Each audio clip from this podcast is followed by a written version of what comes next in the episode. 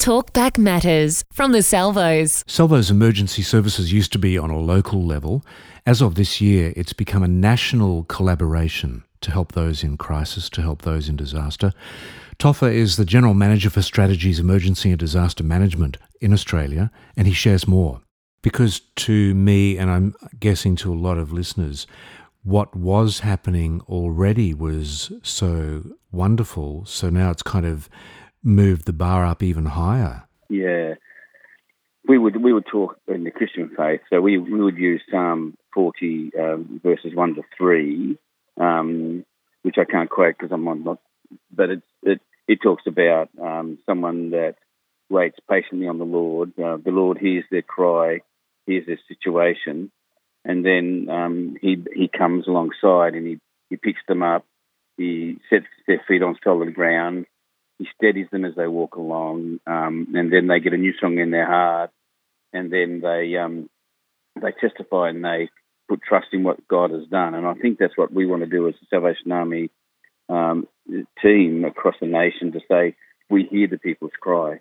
Um, we come alongside and we, we help them up, and then we do the long term journey with them. We don't just leave them. Then we actually help them be steadied, and we walk alongside um, and help them to start uh, w- walking forward in, in their well-being, um, and so that um, there's a greater hope that's there. Yeah. And our team know that we do that together, and um, we can support each other. So when we talk about crisis, uh, we're doing a lot of work in New South Wales with um, an immense amount of bushfires. So they're in places like Tenterfield, Glen Innes, a Casino in Rappville. Um, we're doing uh, work there and helping families uh, rebuild their lives and their homes. We're doing a lot of work in Townsville um, in the rebuilding after the floods in uh, earlier in the year, and we're also doing a lot of work at the moment um, with uh, farming households um, with our rural chaplains in the drought sector.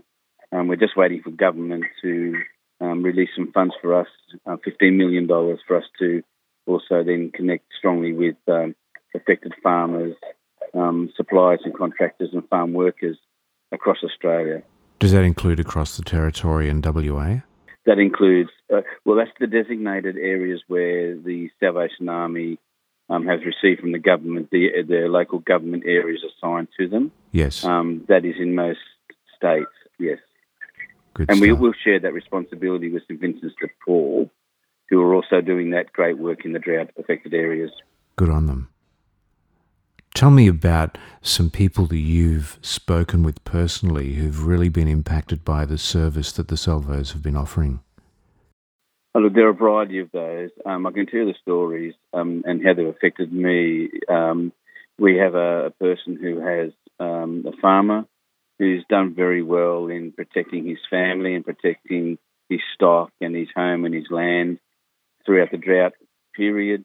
Um, it's been devastating for him. It's been very challenging. He's worked very hard. Um, but then we had some fires that came through. He planted the crops, but the fires came through and destroyed uh, the crops, destroyed his stock, uh, destroyed his home. Oh.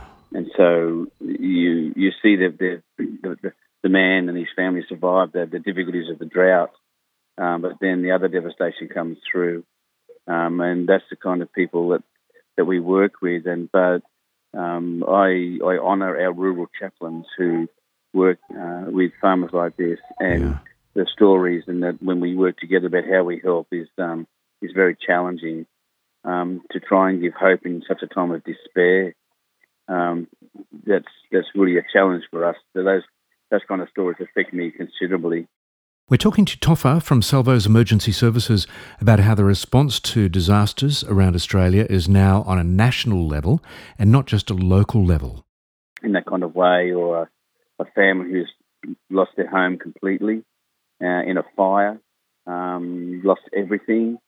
Um, then we we talk to them and we think about uh, at that at that point um, when they've lost everything, there is no hope in their minds. But we then start the journey, and that long when we talked before about that journey long term is walking alongside them and helping them to rebuild, to, to make choices about what they want to do in the future and what do they need, how do we advocate for them, and how do we support them?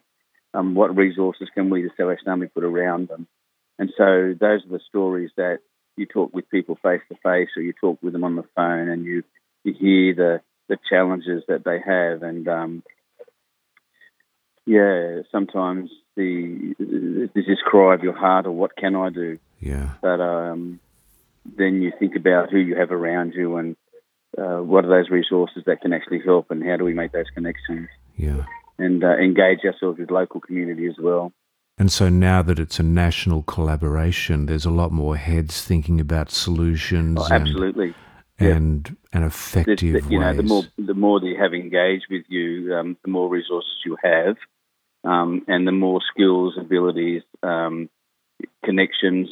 So when we, we think about that, we think about not just our material aid um, and our finances. We'll talk about emotional care, spiritual care, psychological care, um, physical and practical care. So we talk about that as a holistic style of ministry for people. And if we, if, and nationally, if we if there's a gap that we can't fill, then we find someone that can actually really help in that area. Yeah.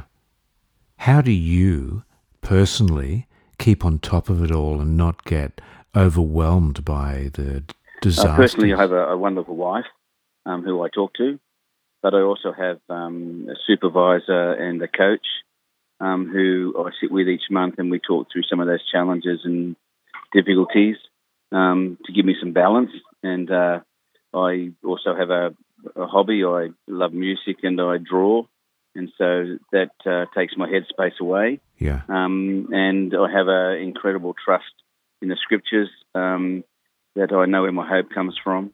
Yeah. I, I know that um, whilst I'm devastated by the challenges that I see in people's lives, um, I know that uh, Psalm 23 is incredibly challenging and strong for me. Um, the Lord is my shepherd. I, I state clearly.